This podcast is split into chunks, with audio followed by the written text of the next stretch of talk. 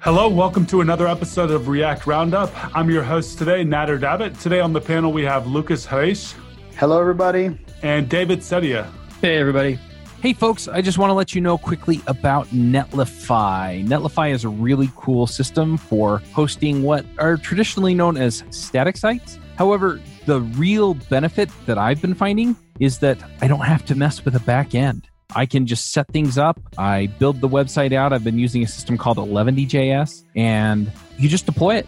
And then anything that you have that you want to do, you can do on the front end. So if you want to pull in some kind of database with Firebase or something else, if you want to collect form data, Netlify provides all kinds of services that make it easy to do all that stuff. If you're trying to do serverless, they have a really, really neat serverless setup that will allow you to deploy your websites without having to deploy a backend and it'll do some of the work for you. I, I just I just love it. So if you're looking for a way that you can actually deploy a website that only has front end technology in it, gives you all the tools that you typically need for the back end without having to actually program the back end, then give them a try. Go check them out at netlify.com. So today our topic is going to be discussed between us as the panelists, and we're going to be kind of talking about styling and React, modern you know ways of of using some of the newer frameworks, and and we're going to talk about CSS and JS, and uh, maybe you know just using css alone and kind of like what techniques people are using and maybe what we're using in our current projects. Yeah so to kick things off lucas can you kind of give us an overview of like what you use in your day-to-day uh, workflow at your job and, and what you if, you if you didn't have to use what your company was using like what would you reach for uh, you know just uh, things that you like to use yourself? Yeah nice. So today i work uh, with styled components we have like a 100% like css and js solution there at zocdoc. Even one of our co-workers is one of the core maintainers evan scott. So we started working with style components at some point. We were working with css modules for a while like plain css then css modules then style components and we are pretty happy with it. One thing uh, before we start talking about current practice I, w- I would love to, to tell a little bit of a story that I think resonates with a lot of people that are front end developers was like how I started being a front end developer. I was hired at this company as a junior dev. It was an e-commerce company here in Brazil.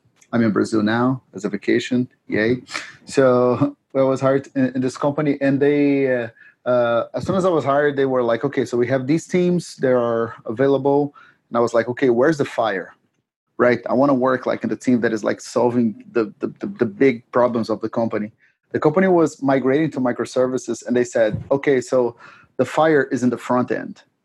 So the front end is literally like in a terrible situation because now all that complexity of the API layer, a lot of that complexity went to the front end.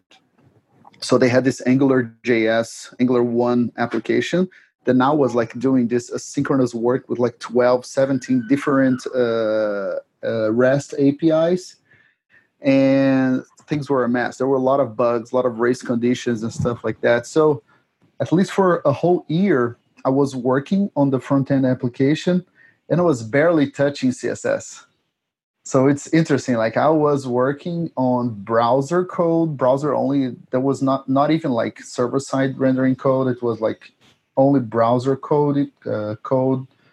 I was working with JavaScript, and I was not touching CSS because the other people who were working this team, most of them were like from design, from a design background. So that part was like really well covered. They were really good at that, and that was that was what they were working before when when the company was like rendering templates. They were like creating the templates, and that's it. So like the CSS part was very well uh, developed there and they needed help like in the javascript part that was like really now a gigantic application so when i talk to people i, I I see that this resonates a lot. People who work with front end, they are front end developers, but they barely touch CSS. So it took me at least a year to start learning CSS. As I was saying, like I, I did a lot of down arrow driven development, which is like I put like display on the dev tools of Chrome. Uh, I don't know if it was I didn't know if it was display block or display inline. I was just like do the down arrow until things were the way I wanted yeah. them to look. Yeah. And then okay, okay, this is it. Like position absolute relative. I had no idea what that was. I was like down arrowing it and then like okay oh right it's position relative i'm safe now so only after a year that i was like okay now i need to sit down and really study that because the asynchronous part and the framework the application architecture part was like better solved. Now we had like no accidents in production. Then i started little by little working on more css front front end uh, work. So this is interesting. It's interesting how i i still meet people who are very advanced in javascript and on react code and they don't know a lot of css yeah i think my my experience was kind of similar getting into front end because i'd done a lot of i guess i wouldn't even really call it backend it was like c stuff like low hmm. level stuff. And then my first like web development type job was like full stack developer. And the company was kind of broken up into like feature teams i guess. And we'd sort of have one little feature we'd carve out some slice of the app that we'd work on. And a lot of those things were like the styling was already there we just needed to add some feature or something and it was so it was easy and like you didn't have to touch the css very much mm-hmm.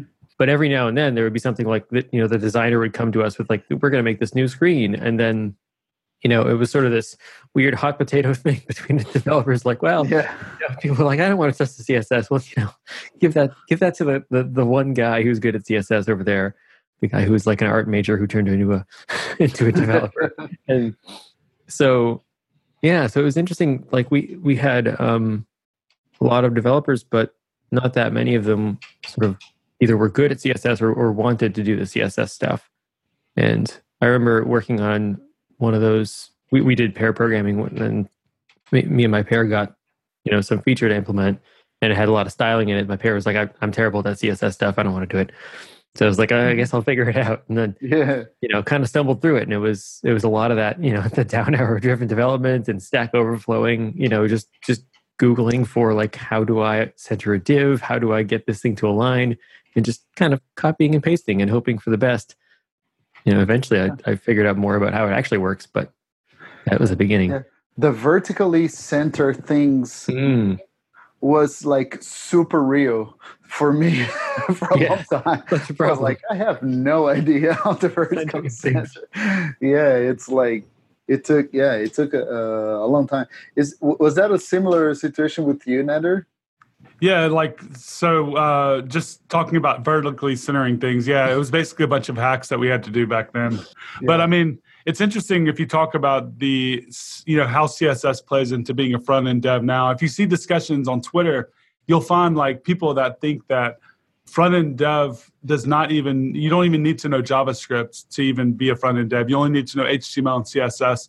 And then you see the complete opposite. You see people that say that if you don't know JavaScript, you can't consider yourself a front end dev. And there's like, you know, very passionate conversations about this stuff, it seems like online about people that think one way or the other. I don't really think it really matters. I think it's like different companies have different needs, different applications have different needs. Mm-hmm. You might work in a massive company where they only need one person that literally just writes CSS all the time, or you might work at a startup where you're not only writing JavaScript and CSS, but you're even writing writing backend code. You're just all over the place.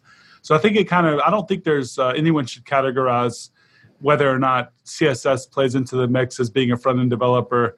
You kind of like work at a place and you fit the needs of what that company needs based on what skills that you can bring to the table, and you mm-hmm. just do what you can do. But um, for me, yeah, I, I mean, I, I originally learned CSS early on. I think CSS was the first time I felt like I was actually doing some programming or something when I did like a hover effect with HTML and then like, I felt like I was yeah. like programming, and then um, and then you know I got pretty good at CSS, and and and then I learned JavaScript, and I kind of learned it just you know all at the same time, I guess you'd say. Nice. So pretty much all of the apps that I work on these days, I write I write a lot of CSS still. I, I write a lot of styling in React Native. You know, people are also pretty passionate about how they write their styling. You see people getting really in, in heated discussions now and the CSS and JS wars versus just the strictly CSS wars. You know, people like are really, you know, pro one or the other. I think it depends on the app again. I don't think there's like a right or a wrong way. I think I think it's a lot easier to manage much larger applications when you're using CSS and JS because you don't have to worry about people understanding the, the cascade and uh, and dealing with legacy code. being able to not have to deal with that is just a pretty nice thing to to not have to deal with. But I think if you're working on a smaller application, or maybe you're the only one working on that application, CSS still makes a lot of sense. But yeah, starting off for me, I, I pretty much learned everything at once, and I, I think being able to style things and build build out not only a functional application but also something that looks pretty good is a definitely a good skill to have. Yes, and also like I think that building an interface is is like one of the it it, it resonates a lot with with a, a, sense of accomplishment when you create something that it's like a complete application. This this is a a privilege as a as a front end uh, developer. Is like we can actually like build things like for users. So I, I think that that feels really good. When I, I remember like years ago, like maybe ten years ago, maybe even more I did like actually like mosaics, like real mosaics with like tiles and stuff. And it was like really for for like some months I was doing it and it felt so good to actually be building something like in the real world. So when you get back to software, it feels like a little bit weird. But I think that interfaces are probably like the closest to yeah yeah closest to that like you create like an api and the api is awesome it's it's it's really good it feels really good but like creating an interface has something to it so yeah, even, there's something yeah. Tangible about that. There's there. I like I like that too. That's something that's always drawn me to software development. Like being able yeah. to to make the computer do something and, and see the output of that thing, not just have it kind of hidden away. Yes, yes, and and an output that that people that are not developers can relate to that. So this is something that it, that I think it is is really special about it, and CSS can give you that. So that's really interesting going to the css and js since since you brought it Nader so do you believe that the css and js abstractions they make it easier or they make it harder for people to start learning it? Because i've, I've heard like both arguments. I think it makes it easier because you can have everything in one component in, in one file. You can have your styles at the bottom. I mean of course you could possibly do this with uh, with just the html and a style tag as well but i think being able to have a really concise component like a React component, and you have a div in an H1, for example, and then you have a style block down at the bottom with a style object. Then you have then you just start writing styles, and you, and you can maybe even use Code Sandbox or something and, and save and like see the styles update. It's just super easy. You don't really have to understand that you have to put the script tag, you know, at a certain part of the um, of the index.html yeah. and and you don't have to worry about like what comes first and what comes last you pretty much are declaratively saying you're just you're just learning the actual styling properties as opposed to learning everything else that kind of comes along with it. And it seems to me, if I was learning right now, and my son is learning, and I'm and that's the way we're doing it, is we're just using like Code Sandbox and and using CSS and JS, and it's pretty pretty straightforward. It's a lot easier to me than when I was trying to learn it, having to like import you know a CSS file and work and have it you know at the top of the of the of the HTML file or even in a JavaScript file required it or something like that. Yeah. What yeah. about you? So I've sort of mostly stuck with plain CSS. That's kind of my go-to, either either that or, or SCSS, because mostly for the nesting. But uh, yeah, I, I, think it's I I've I've tried um, a little bit with CSS and JS, and just like I think there's there's some muscle memory there that like my fingers like to type dashes between things and they don't like the camel case the CSS property. so that's a little weird to get used to. And like quoting, I don't know. I guess that all the different CSS and JS solutions yeah. kind of do things differently too. Yeah, the the one we use at ZocDoc, we use style components with the string with the string syntax. The tag template yeah the tag templates so yeah. it's like the the actual properties and values it's like 100% like nice. css and you can have like a vs code extensions that has like all the autocomplete and syntax highlighting of normal css so it feels yeah it feels pretty nice. It's interesting. I also think that the css in js may, makes it easier to learn. This is uh, similar to the effect i think of typescript in javascript. I think the typescript makes it easier to write javascript to learn javascript itself because the the typing annotations and the the autocompletes and the stuff that comes with typescript make makes you like I, I think it it's almost like a live documentation for you to learn about things so if you're learning about like some web apis and things like that i think that actually like typescript tooling helps you writing JavaScript. So I think the same thing with CSS and JS. You you end up like learning uh, because it's almost like yeah I don't want to say sandbox because it's not called it's yeah it's contained it's self-contained yeah. the, the isolation for you because a really hard part of css is that when you have an application and you never touch css and someone tells you all right so change the visual of that part on your app back in the day we had like a, a bootstrap css added and then custom css files so like no matter what you changed it had also so many other rules overriding or not what you're doing.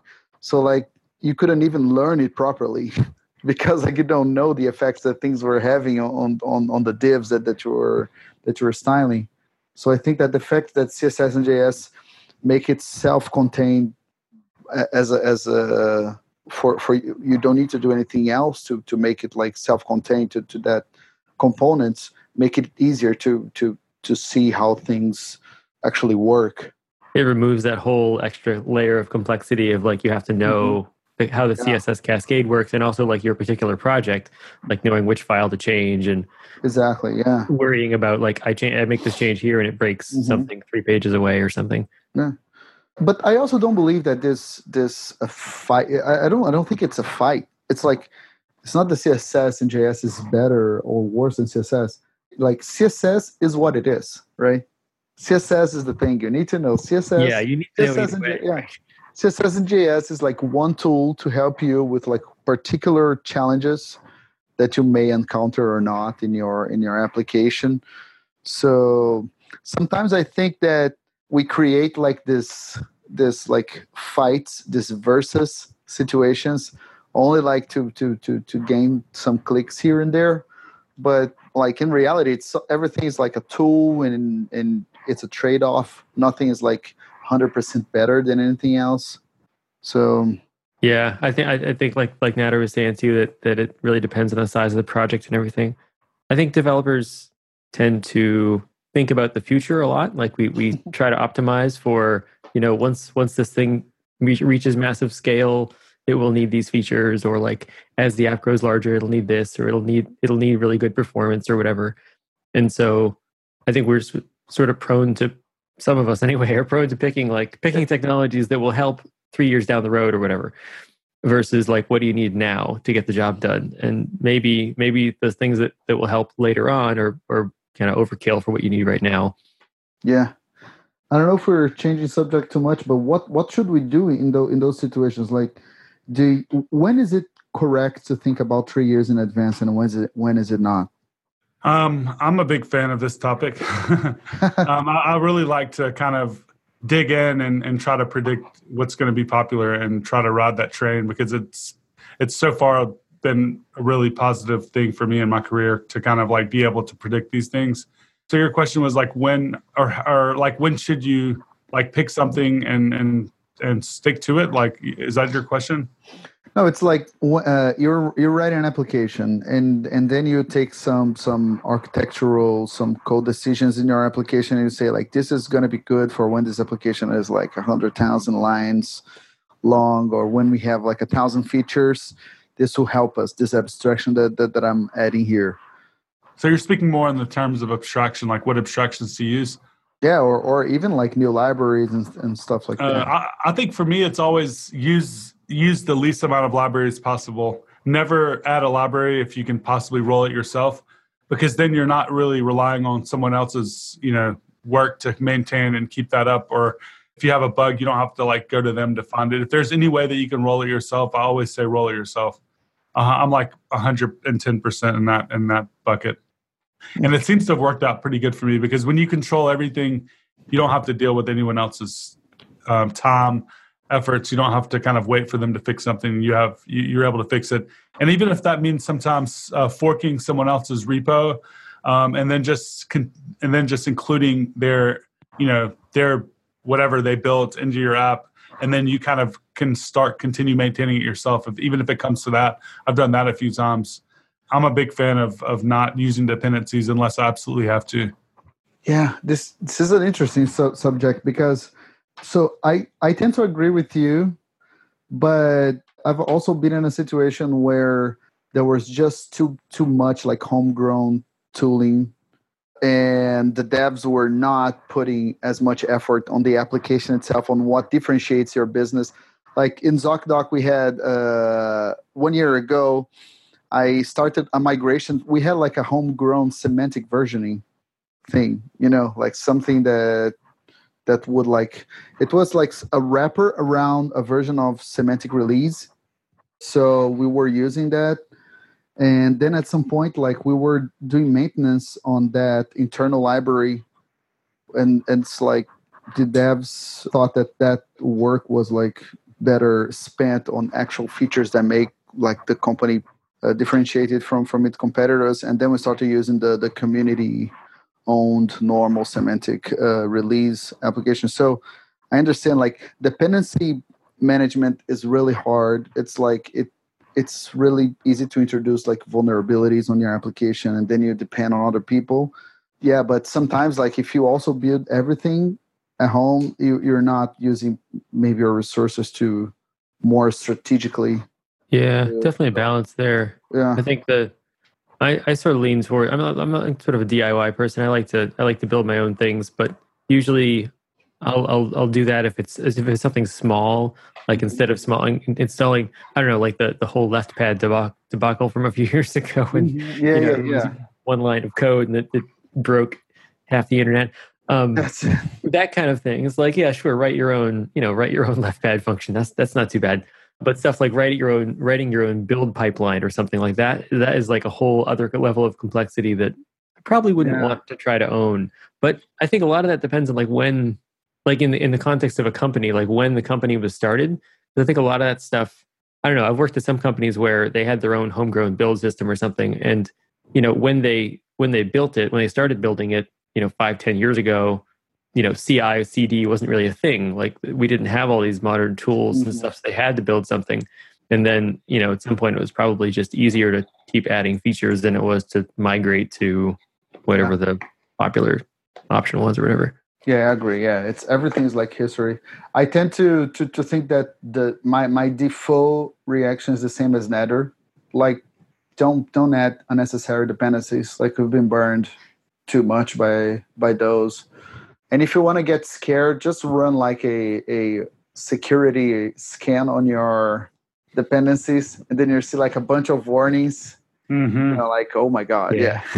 yeah, Yeah. okay. And then in addition to, you know, in addition to having to deal with, you know, maintaining things that aren't yours, you also have to deal with a lot of times those libraries will have a lot of additional features that you don't need. So you add additional size to your application when you Mhm. don't need it. And again, you can even go in and just read the code and pull out their code and, and just use it. You know, I think as long as it's open source and, and you know, Mhm. you think it's cool to do that, I've done that. So I don't know if that's an okay thing to do, but yeah, I've done that for sure. Yeah, definitely. This is a probably the default thing that, that I would do, but like from time to time, it's it's this is like I I like to to to hire tools when when the tool is like generic enough that is well solved like monitoring tools like we don't need to create our monitoring solutions right? Like we can use like datadog or SpeedCurve or things like that. And i think this are this is like the perfect thing that okay like if we hire like the price you pay yearly for such a tool is like so so small compared to like putting like a team of devs working on a worse version of that tool that is going to Yeah. be homegrown Yeah. right so i think with libraries is the same but instead of like money since it's an open source library the what you're putting is like time of your devs into the equation right because you don't have like a support or something like that it's like if you're in the open source game you're in the open source game if you are lucky enough to to be using like a project that you just like put issues and people solve it for you it's like okay but like usually you have to put more effort into that. And i think yeah we underestimate those those things usually. We think it's like a a standard library right? You, you should not treat like open source as standard library. It's like not, not everything works as intended. If it doesn't you need to put some work on it and contribute to it Yeah, and I think that's another good point. Is like, how do you pick the libraries that you want to use? That uh, that you want to. There are things that you want to treat as a standard library. You want to treat it as something that robust. I think if you stick with things that are very, very well maintained, that are sometimes maybe even maintained by a company like a large company like Facebook or something, or maybe even someone that's really well known for mm-hmm. for maintaining their things. I mean, you can kind of look at the track record of like some of people's other projects and tell whether or not they'll either be maintained by them or they're popular enough to be picked up by the community. And um, that's another big factor for me. If I use something, I want to make sure that it's that it is maintained. And um, it's pretty easy nowadays to kind of like look at the history and see you know if this thing is probably going to keep being maintained or not so yeah 100% yes yeah we were considering using next.js and that was like one of the the key points it's like is it going to disappear tomorrow like is it going to be we have some like forgotten libraries that, that we use they're like it's been years without even like the npm registry we just changed it there we used to it was Sinopia, the npm registry. It was like abandonware for three years. We were still using it, and there it was like every problem that would would happen, we were like, oh my god, yes, we need to change it because it was not yeah. being maintained at all. Yeah, and maybe everything changes when you are like on a Facebook scale that you can actually have a bunch of teams working on your platforms and creating the the home grow tooling for you that you believe is going to make every, everybody more uh, effective. So maybe there there's a scale where you can just like build everything yourself and and it's okay. One story about dependencies.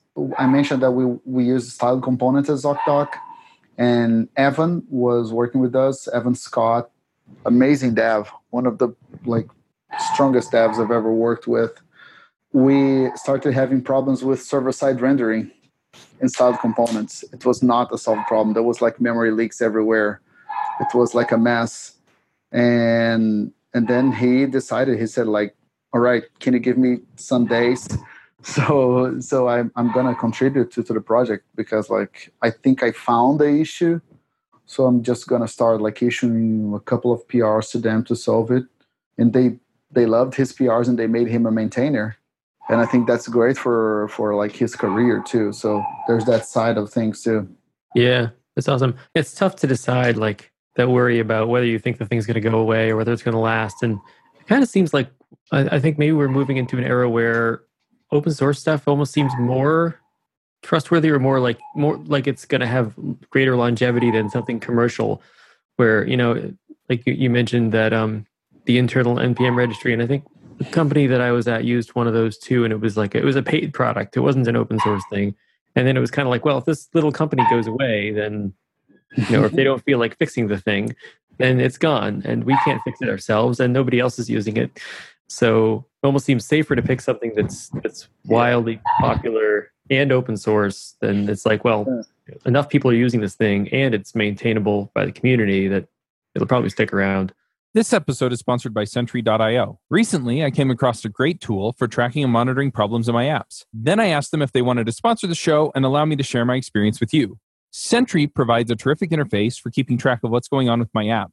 It also tracks releases so I can tell if what I deployed makes things better or worse. They give you full stack traces and as much information as possible about the situation when the error occurred to help you track down the errors. Plus, one thing I love, you can customize the context provided by Sentry. So, if you're looking for specific information about the request, you can provide it. It automatically scrubs passwords and secure information, and you can customize the scrubbing as well. Finally, it has a user feedback system built in that you can use to get information from your users. Oh, and I also love that they support open source to the point where they actually open source Sentry if you want to self host it. Use the code devchat at sentry.io to get two months free on Sentry's small plan. That's code devchat at sentry.io. One good story is Storybook, right? Storybook was maintained main, mainly by a company, and the company dissolved. Yeah. The community, the community took the the the the, the project, right? And it's yeah. and it's amazing. It's in a better shape than, than it was before. What yeah, do you think great. happens? Do, do you think like imagine that maybe something happens to Facebook and Facebook decides to drop its support for React? Do you think the same thing would happen? The community would just like pick it up Seems For like React? yeah. Yes. Yeah, totally. I mean, there's just so many big, massive companies using it. It's like a business decision at that point. Yeah. I think you might see a bunch of people try to like fork it and become like the de facto maintainers, and you might see people actually even argue over who should be Yes. like the, the main version of React. You know? Yeah, like who should control it or whatever. I mean, there's already the spin-off ones like Preact and Inferno and stuff that are kind of like API compatible. So it seems like it's it's a a, a well understood thing that people could you know Yeah. use different alternatives and it, it all probably work pretty well. Yeah, I've tried to look at the React code base, and it always just makes me completely. I don't know. I I have no idea what the hell is going on when I look at it. Basically, Yeah. It's complicated. yeah. I love those those uh, initiatives that people have from time to time to explain parts of of these. Uh, Yeah. Of the, yeah. This internal code. It's always really interesting, but it's like code full of full of history, full of optimizations, and full of edge cases. There were like so. Yeah. Whenever code is like old enough, it's really tough to to follow. But one thing I like about React code is that it's very well commented. So the documentation is like so good. Smart people there. yeah. Okay, so we are speaking about the future, and you, Nader, said that you like to try to look like some years ahead. So, what would Yeah. be, yeah, what, what would be your bets today? Where do you think things are going? So, as far as like styling is concerned, or just in general, Let's start with styling and maybe go to other. I mean, I don't really have too much thoughts on styling. I think we basically have have it figured out. We're we're in a pretty good place. The things that we argue about these days would be like we would be like really really lucky to have like 10 years ago if we would have looked at what we have today how easy it is to build things we would wish that we would possibly even be close to where we are today. Like we're in such a good place. I think people like just like to argue about stuff on the internet and and that's why you see a lot of these discussions that kind of like get heated.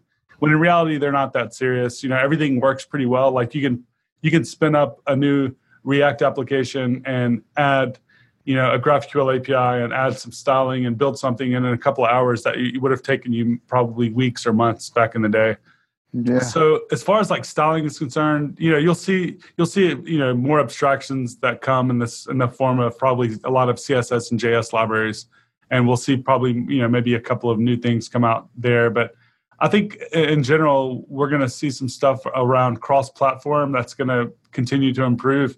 I think Flutter is going to continue to get better, and you might see people start writing with their web applications in Dart.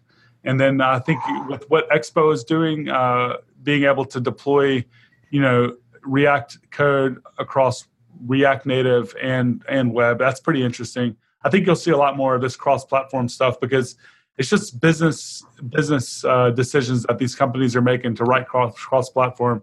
It's it just makes a lot of sense for them financially, and um, you're seeing a lot of investment in, in in those different ecosystems with a lot of the larger companies.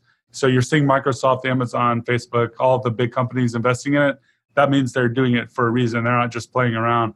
They need to be able to get more engineers. They need to work faster. Cross platform offers the opportunity to kind of do all of that. And then what I'm really interested in, um, and of course I work at AWS, and this is kind of the reason I took the job there, is uh, you're seeing kind of like the convergence. I think around front end and back end and full stack development. You're kind of seeing all that come together with some of the tooling that you're seeing coming out from companies like Zeit with their with their now deployments where you're able to deploy these serverless uh, functions pretty easily, Netlify functions, Firebase, and then what we're doing it with Amplify. I think that's kind of the future. Uh, these abstractions over serverless and functions and also managed services, you're able to kind of be a single shop or maybe even one developer and build out infrastructure and front end code and write the APIs that interact with all that stuff and build something that actually can scale to like millions of users in literally a couple of hours. You're able to do that like literally right now. And I think that that's so powerful and a lot of companies are kind of recognizing that and we're seeing a lot of investment in AWS and more of these managed services and better abstractions. And you're also seeing, I think, at Microsoft and you're seeing it at Google. Uh, Google is investing heavily in Firebase. A lot of their native SDKs for Firebase, I would say not the native SDKs, but the client SDKs, they're investing in adding more features, things around machine learning and stuff like that. So I think what the future is going to be cross-platform and it's going to be full stack serverless, like serverless uh, application development that front end developers can dive into using their existing skill set without having to learn back end development. Yeah, that's really good. That yeah, that's a. It's interesting because I think that the most the most ambitious prediction you made is that nothing really serious is going to happen on CSS because in the front end world, like everything happens so fast, they're probably saying that nothing really fancy is going to happen. Well, I mean, the most you're going to. I mean, already what you're seeing is people kind of just doing the same thing, but doing it in slightly different ways. Yes, and yes. you know, you're not seeing like this this 10x improvement over, um, you know, what what we've done 10 years ago versus what we've done now. There still isn't like that 10x improvement that I see. You like you can still just create a style sheet and import it today just like you could 10 years ago. Now css and js like some people don't even like it as much as the old way. Like that's mm-hmm. that's part of this conversation. Like to me i like it better but some people will argue that it's not better. So like we haven't seen anything there. I think what you're going to see though is in these cross platform frameworks someone might create something there that is able to maybe you know mm-hmm. improve mm-hmm. in some way or something yeah. like that I mean, I've looked at even Flutter's uh, way of doing styling, and I still kind of like React Native's way and, and the CSS and JS way a little better. It's a little bit. Um, it just makes a lot of sense um, compared to yeah. kind of like Flutter's styling. It's interesting how people complain a lot about CSS and stuff, but like React Native decided to go on a very like CSS uh, style way of creating your your styles, and it works like so well. It's so good to be able to use Flexbox everywhere. Flexbox makes like so much sense instead of like calculating where pixels. oh um, yeah, like, yeah. Flexbox is beautiful. Yeah. yeah. It's and just, grid too. We've got we've got some good stuff with CSS now that we would have been awesome to have a few years ago. Yeah, yeah, yeah, I would love to try out some CSS grid. I haven't even honestly even used it yet. Me either. Me either. I've yeah. used it only only tiny bit. Yeah, it's it's pretty nice though. From what I've played with.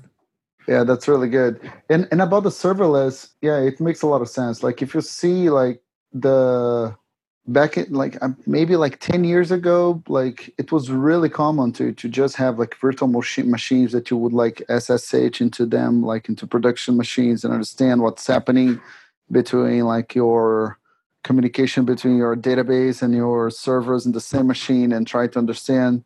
And today with the with these serverless the serverless products like things are it's so much simpler. Yeah. It brings a lot of new brings a lot of new challenges to that maybe the innovations will be like like i think it's it's very difficult if you just like start spinning up lambdas and stuff like that. It's very difficult to understand where system is at any point like uh, in terms of like both monitoring and like rolling back. How do you roll back a version when you actually like deployed five different things you know things like that? So probably the next step is like having like really amazing tooling that makes it super easy to create like a whole serverless architecture and things like that. And maybe that already exists and i just don't know it exists.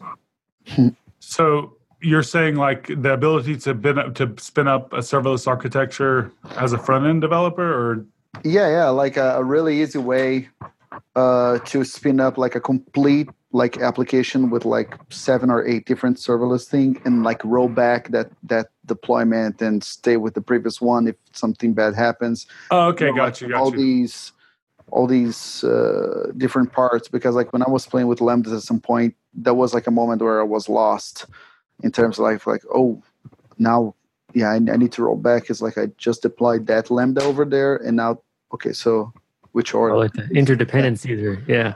Right. Oh, that's yeah. a good. That's a good idea. I, might have to see if we can and, and implement something like that in Amplify because right now we do have multiple environments where you can basically deploy your entire environment with multiple Lambda functions, and then you can actually check out a new environment that will clone your existing environment, and it'll actually duplicate all of those Lambda functions and a new environment. So basically, it'll be the name of your basic Lambda function dash the name of your environment. So maybe you uh, create a new environment for creating a new um, a new API endpoint or something like that.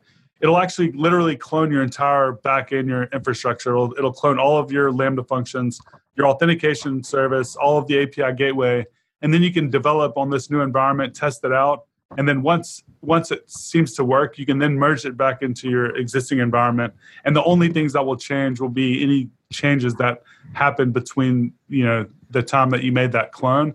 But the problem is, I don't think we have a way to roll back. So I might have to mention if there's any way that we could possibly kind of like keep up with those deployments and maybe roll them back. That's that's interesting that you said that.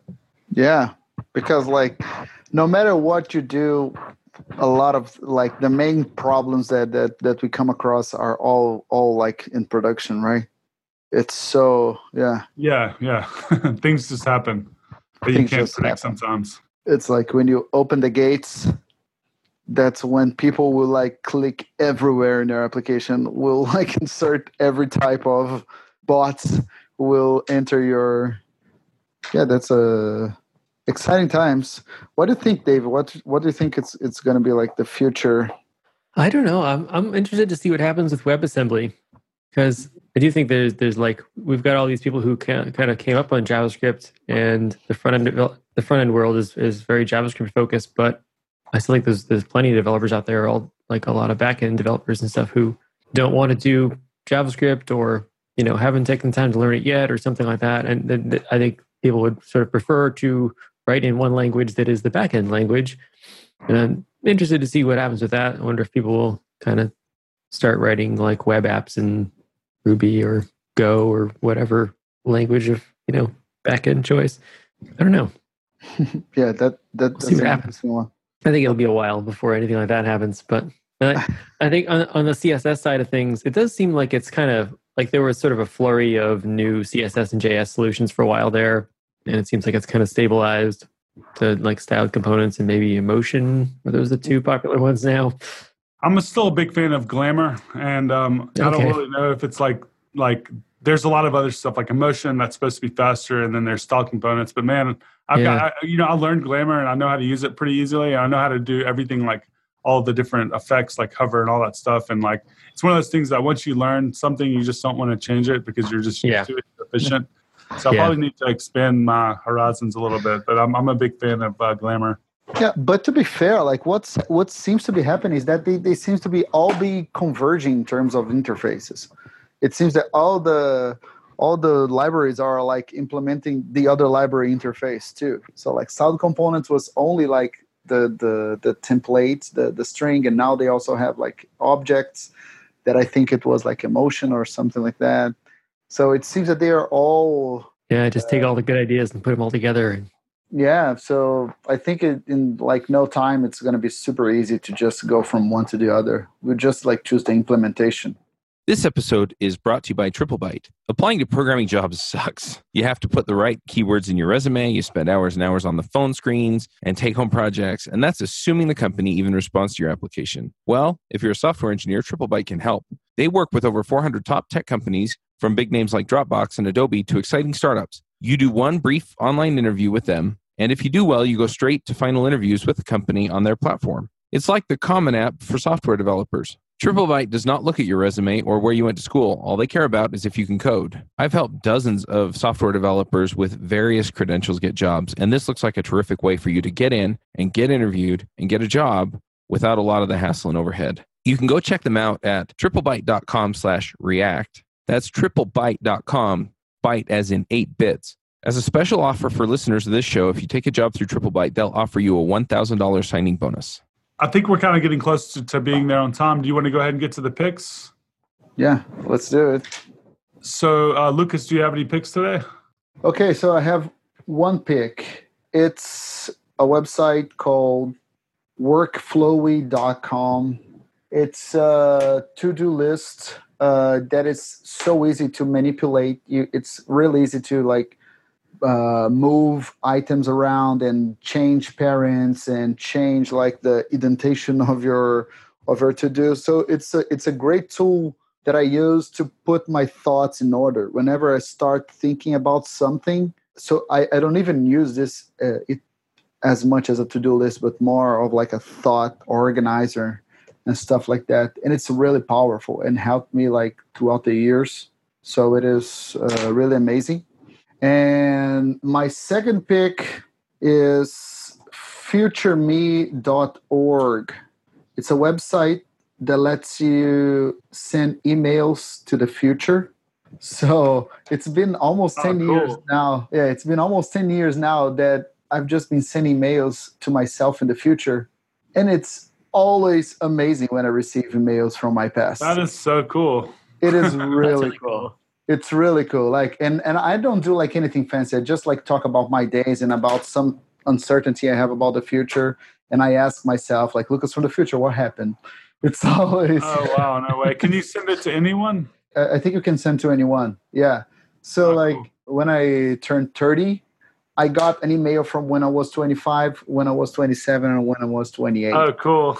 It's like completely different. Like my first, That's so cool. How have I never heard of this? This is awesome. first mail, I was like leaving to to for a gig because I was a professional musician, and I was like, what what's happening? Like who am I? Who am I playing with today? And like I'm not even a musician anymore. And things like that. The other day, I got an email like, "We're gonna travel to to New York tomorrow. We're moving. Like, what happened? Did did I get a job? Like, where am I?" It's so it's so interesting, like to to, to receive those emails from the past. Yeah, when I was about to to to to have my daughter, I sent a bunch of emails to the future. So I'm super like. And it's always surprising. You think it's not going to be surprising because you think about them, but like it's always surprising. So this is one of the coolest ideas, and I donate money to them from time to time just because it's such a cool project. It's cool that I mean, just looking at the page, they've got like uh, copyright 2002 to 2019.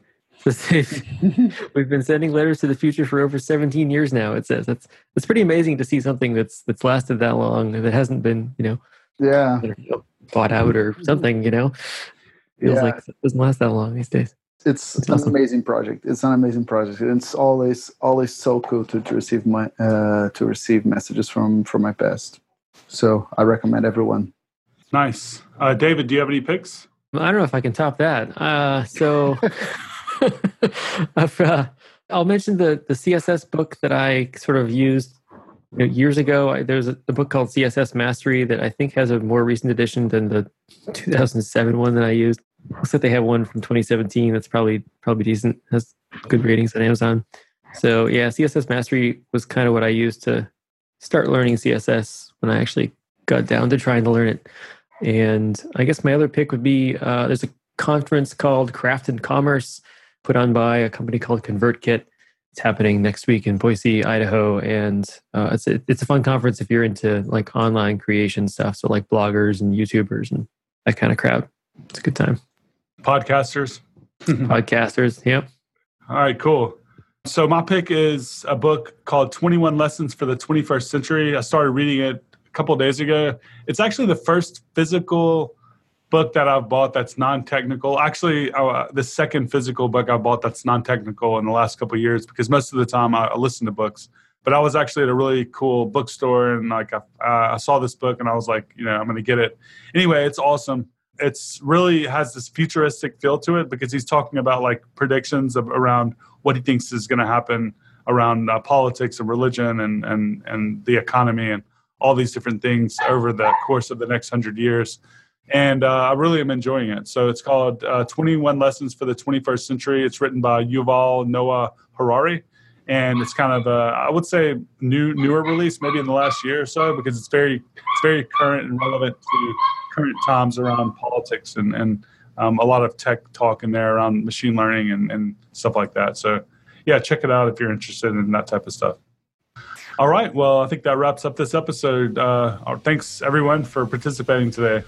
All right. All right. Thanks. Yeah. Thanks for listening. Uh, we'll see everyone next week. Bye, everybody. Bandwidth for this segment is provided by CacheFly, the world's fastest CDN. Deliver your content fast with CacheFly. Visit C A C H E F L Y dot com to learn more.